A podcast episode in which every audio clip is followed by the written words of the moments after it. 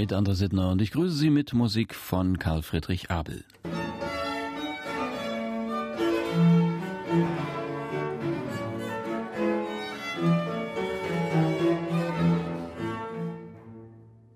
Das war das Allegro, der zweite Satz aus einer Sonate in B-Dur für drei Stimmen für Viola da Gamba, Violine und Basso Continuo. Das Ganze mit Thomas Fritsch an der Gamba, Michael Schönheit, Eva Salonen und Katharina Holzhey, die noch mitgewirkt haben. Und Thomas Fritsch ist heute bei uns zu Gast im MDR Klassikgespräch. Thomas Fritsch ist Gambist, nicht irgendeiner, sondern einer der wichtigsten deutschen Experten für die Viola da Gamba, hat diverse wichtige Werke für das Instrument wiederentdeckt, unter anderem Tele Telemann-Fantasien für die Gambe, die lange äh, als verschollen galten, hat dafür auch ein Echo bekommen, als der, muss man dazu sagen, noch einen guten Ruf hatte.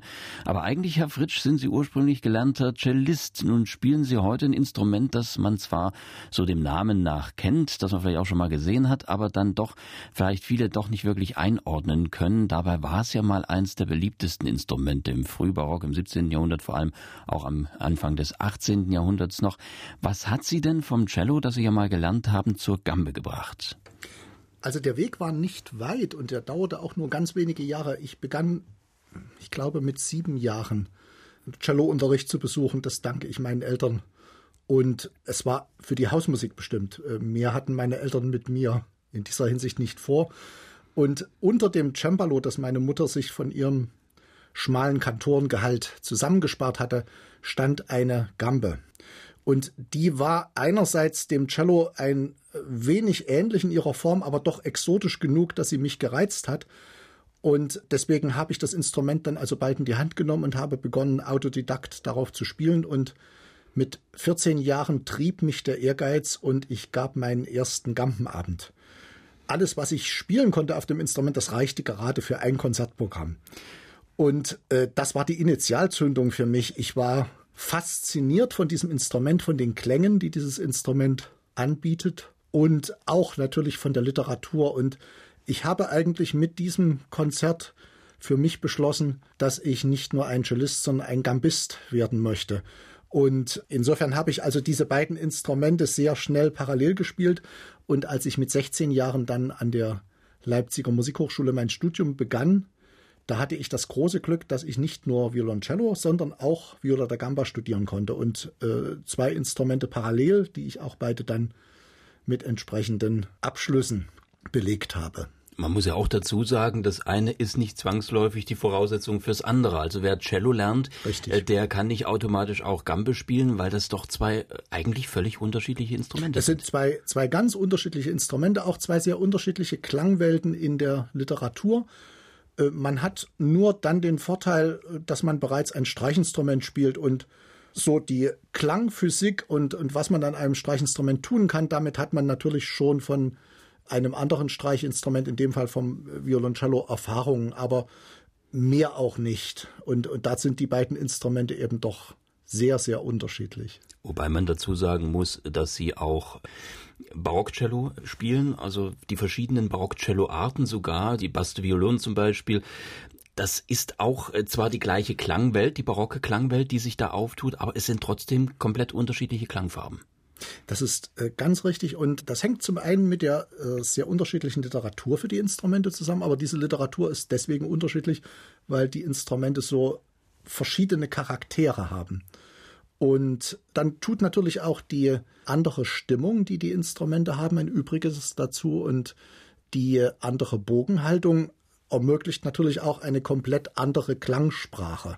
Und dann kommen tatsächlich zwei Klangwelten auf Cello-Instrumenten, um es mal so als Überbegriff, und auf Gampeninstrumenten heraus, die sehr, sehr weit voneinander entfernt sein können.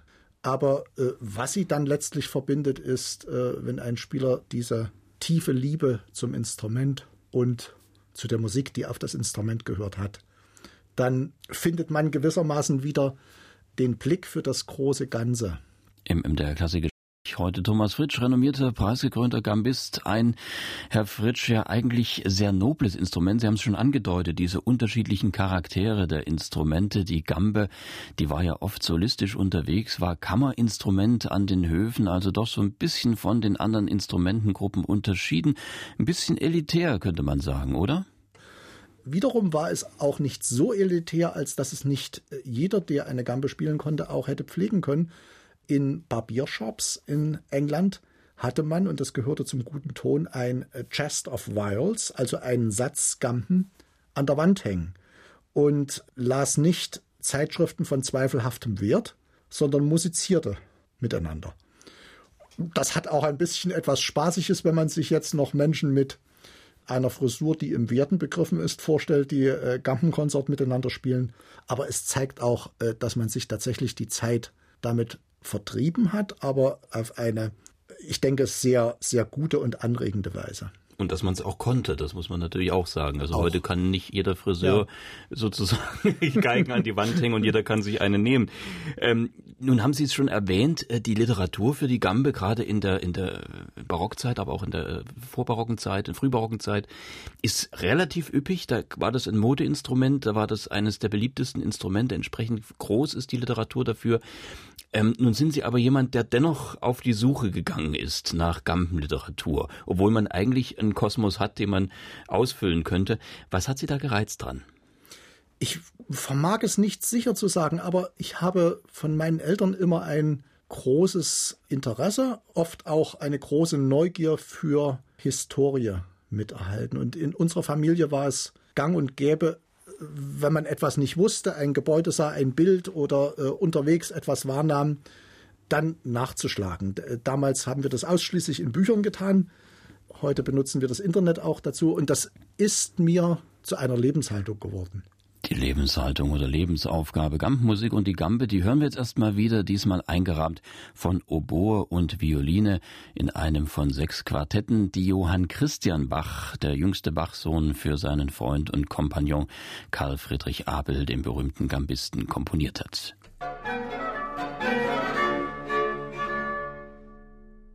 Das Rondeau aus dem zweiten der Quartette Opus 8 von Johann Christian Bach gewidmet seinem gampenspielenden Freund Karl Friedrich Abel. Und Sie hören MDR Klassik und Thomas Fritsch ist heute bei MDR Klassik zu Gast im Gespräch.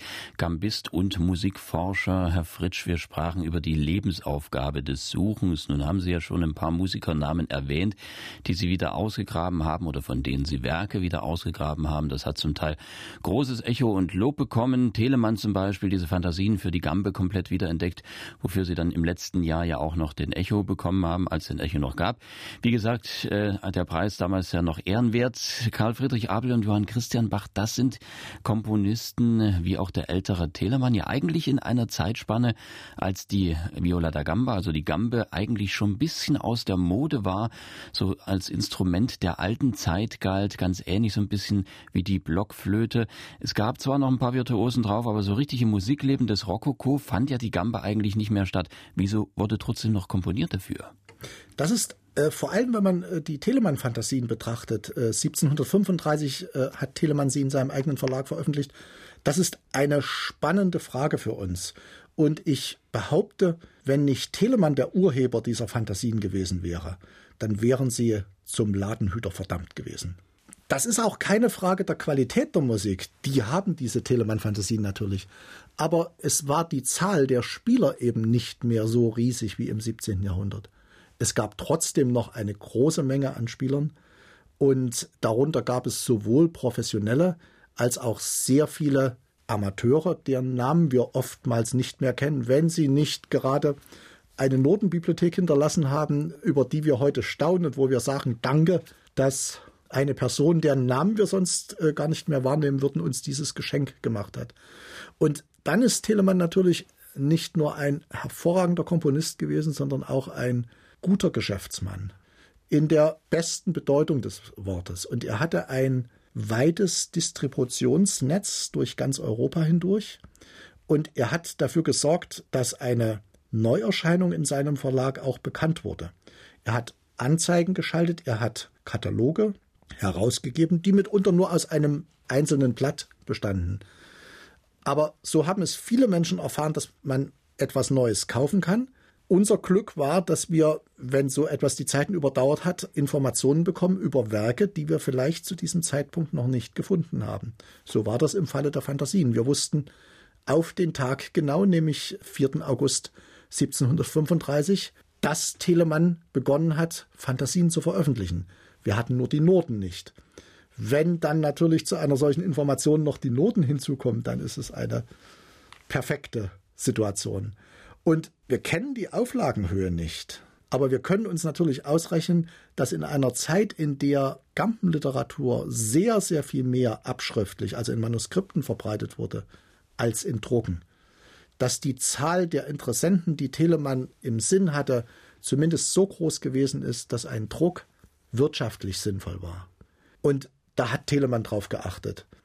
So, es ist müßig, über eine tatsächliche Auflagenhöhe zu spekulieren, aber es werden schon ausreichend viele Exemplare gewesen sein. Das Merkwürdige ist dann daran, dass plötzlich nach 250 Jahren kein Exemplar mehr da ist.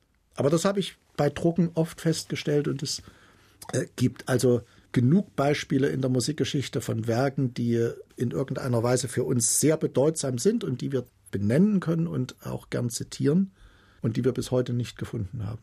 Da haben Sie ja nicht nur in Sachen Telemann diese Forschung betrieben, sondern auch mit vielen anderen Komponisten. Am wichtigsten vielleicht der schon erwähnte Karl Friedrich Abel und Johann Christian Bach. Von beiden haben wir ja schon Werke gehört. Die beiden ja auch befreundet, gelten als Wegbereiter der Klassik mit ihren Londoner Bach-Abel-Konzerten. Und Christian Bach hat ja für Karl Friedrich Abel Gampenmusik geschrieben, das haben wir ja gehört. Äh, der war wiederum ein Gambist und ein sehr guter, vielleicht einer der besten damals, wenn auch ein recht spät weiter und die Gambe, die lag da ja wohl bei den Abels in Köthen auch irgendwie schon in der Familie. Das ist richtig. Klamo Heinrich Abel, der Großvater, hat auch Gampenkompositionen hinterlassen. Und dessen Sohn, gleichzeitig Vater von Karl Friedrich Abel, nämlich Christian Ferdinand Abel, war Premiermusikus am Köthner Hofe, das heißt Geiger. Und er hat Gambe gespielt, aber die Gambe muss für ihn wirklich ein Nebeninstrument gewesen sein. Warum? Zum einen, diese Bezeichnung seiner Anstellung trifft eine eindeutige Aussage. Zum anderen, wir kennen von ihm keine einzige Komposition für Gambe. Wir kennen keinen einzigen Textbeleg, der darüber spricht, wie er Gambe gespielt hat. Über andere Spieler haben wir Aussagen, der vortreffliche Gambist XY oder Berichte über Konzerte, über Reisen. All das existiert über Christian Ferdinand Abel gar nicht. Und ich habe mich seit einiger Zeit immer ein bisschen dagegen gewandt, wenn gedankenlos weiter abgeschrieben oder nachgesprochen wird, der Gampenvirtuose Christian Ferdinand Abel. Das ist einfach nicht die historische Wahrheit. Aber er ist ein ganz wichtiges Bindeglied dann für seinen Sohn Karl Friedrich Abel geworden, der tatsächlich einer der größten Gambisten nicht nur des 18. Jahrhunderts gewesen, sondern ich glaube, ihn darf man zu den äh, größten Gambisten aller Zeiten rechnen. Was ja eigentlich ein bisschen verwundert. Deswegen kommt man wahrscheinlich immer drauf, den Vater so ein bisschen hochzusetzen als Gambist, weil Karl Friedrich Abel, äh, 1723, glaube ich, geboren, ja. ja eigentlich in eine Zeit hineingeboren wird, in der ja die Musikwelt so komplett in den Umschwung geriet, äh, als der galante Stil Einzug hielt, als ja die Vorboten der Klassik sozusagen. Telemann selbst ist ja in diesen Sog ja. mit hineingeraten. Ähm, einer, der eigentlich mit der Gambe von, von, von rechts wegen gar nichts mehr am Hut hätte haben dürfen. 1723, das ist ja das Jahr, in dem äh, Johann Sebastian Bach von Köthen ins Thomaskantorat nach Leipzig wechselte. Und äh, Karl Friedrich Abel, der in den Weihnachtstagen geboren wurde, ist also so reichlich ein halbes Jahr nach Bachs Weggang von Köthen zur Welt gekommen.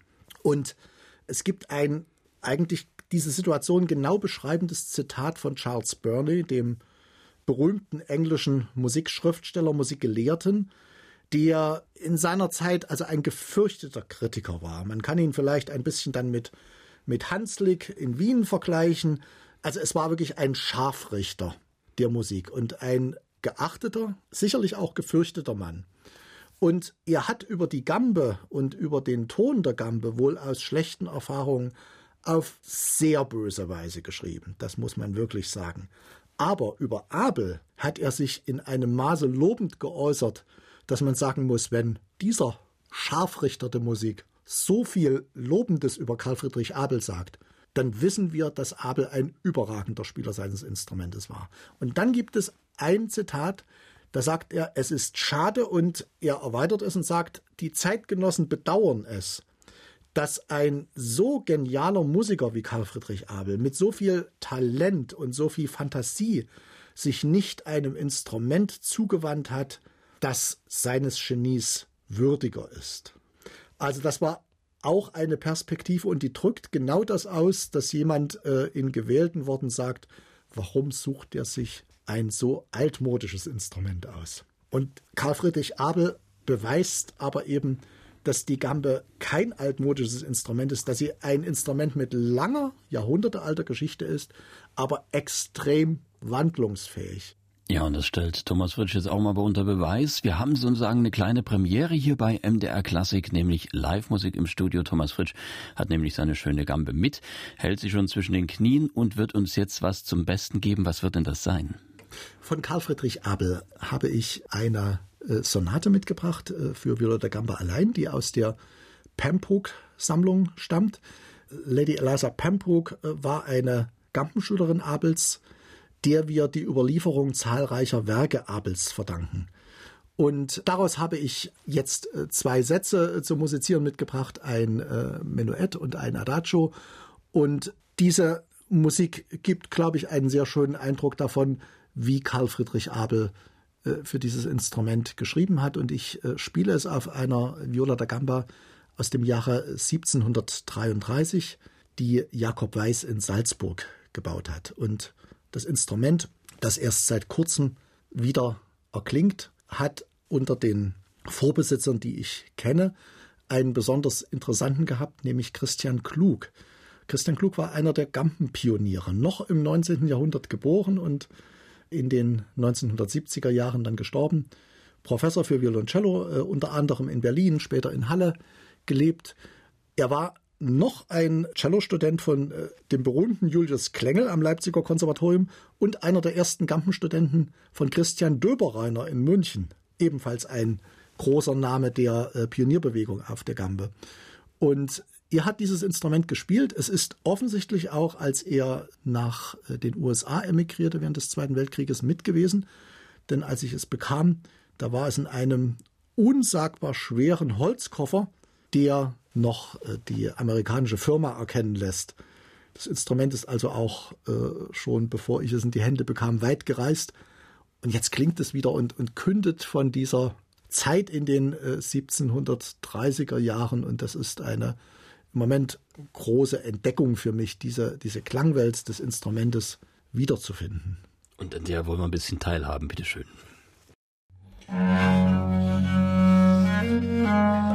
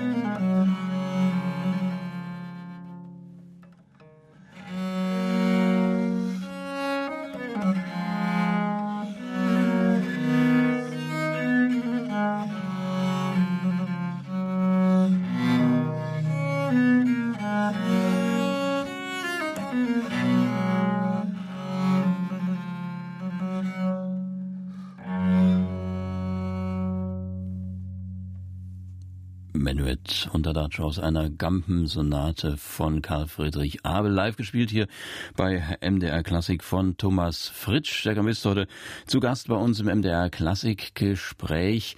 Und äh, Herr Fritsch, wir haben gesagt, diese Musik, die stammt aus einer Zeit, äh, als die Gambe eigentlich so langsam aus der Mode kam, verschwunden ist sie allerdings nicht wirklich. Äh, sie haben ja gesagt, selbst im 19. Jahrhundert hat man noch Gambe gespielt. Gibt es da denn möglicherweise auch noch was zu entdecken? Äh, so eines der nächsten Vorhaben, die ich habe, ist, Gampenliteratur des 19. Jahrhunderts einzuspielen.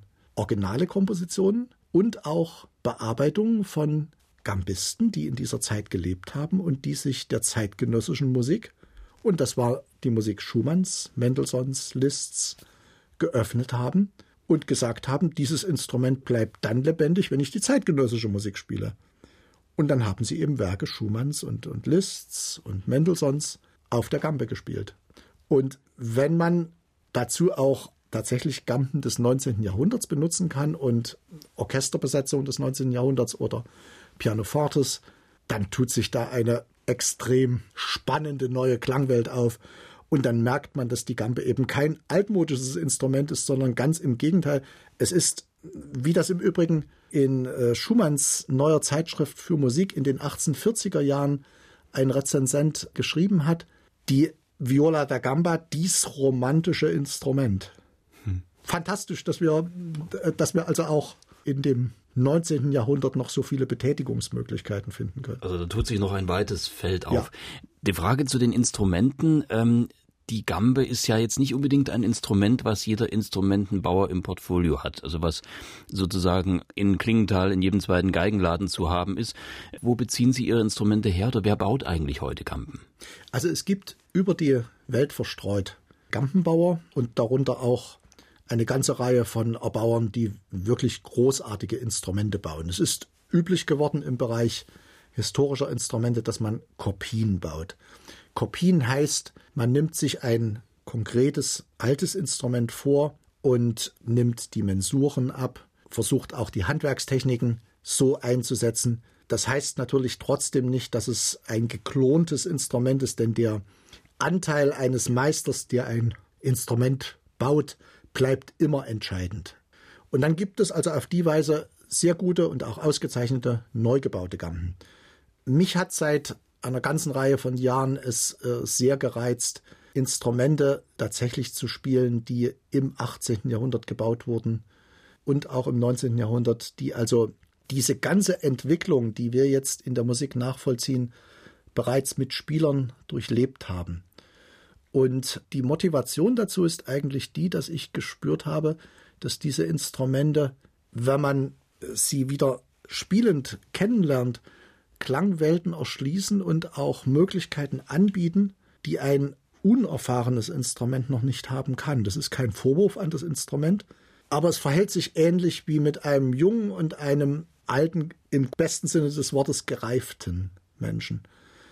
Und da bringen alte Instrumente, die in guten Händen gewesen sind und unter den Händen guter Spieler erklangen, die bringen da Möglichkeiten mit, die kann man als Spieler der jetzigen Zeit nur dankbar annehmen. Und ich habe es oft erlebt im, im Üben, dass ich einen Klang gesucht habe und spürte, das Instrument bietet mir einen Klang an, der vielleicht ein wenig anders war als der, den ich mir vorgestellt habe.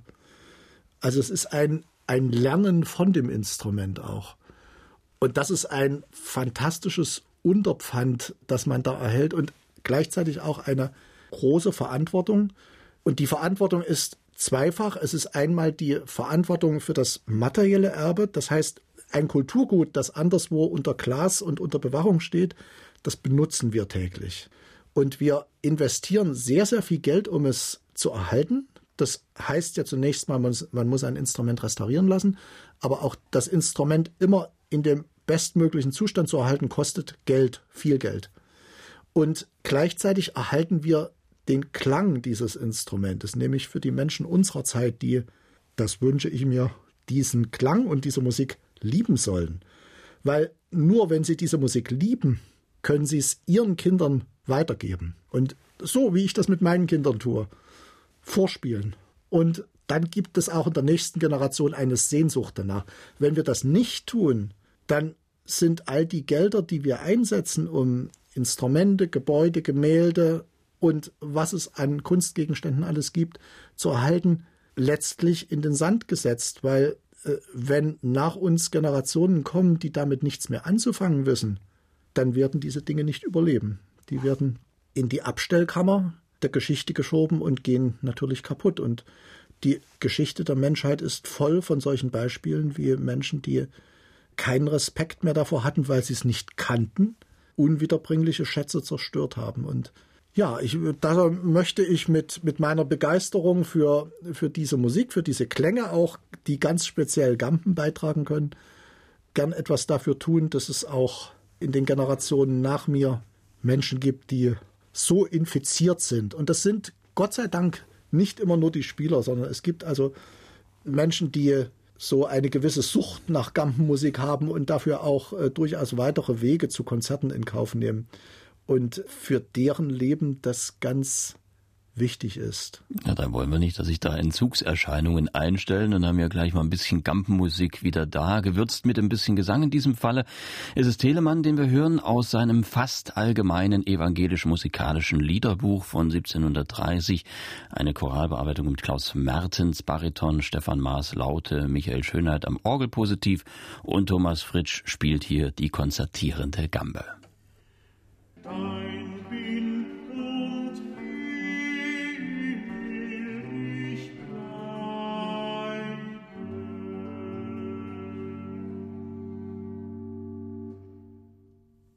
eine Choralvariation aus Georg Philipp Telemanns evangelisch-musikalischem Liederbuch von 1730 mit Thomas Fritsch und seiner Gambe als konzertierendem Gegenpart sozusagen zum Bariton von Klaus Mertens. Sie hören in der Klassik und im Gespräch heute bei uns der Gambist und Musikforscher Thomas Fritsch. Herr Fritsch, Sie haben gerade erzählt, äh, wie viel man als Musiker investiert in das Instrument, in das Finden auch von Literatur, in das Edieren, was darauf folgt. Andererseits muss man ja auch von diesem Beruf leben können. Wie funktioniert denn das? Also ich reise für Konzerte durch die ganze Welt und die Bandbreite an Einsatzmöglichkeiten bewegt sich tatsächlich vom Rezital, das man mit einer Gambe allein bestreitet, über Gampenabende mit einem Tasteninstrument, mit Cembalo oder mit Pianoforte, das tue ich sehr oft, weil ich diese späte Gampenmusik so gern spiele, äh, zusammen über verschiedenste Kammermusikbesetzungen bis dahin, dass man als äh, Gampensolist vor einem Orchester sitzt.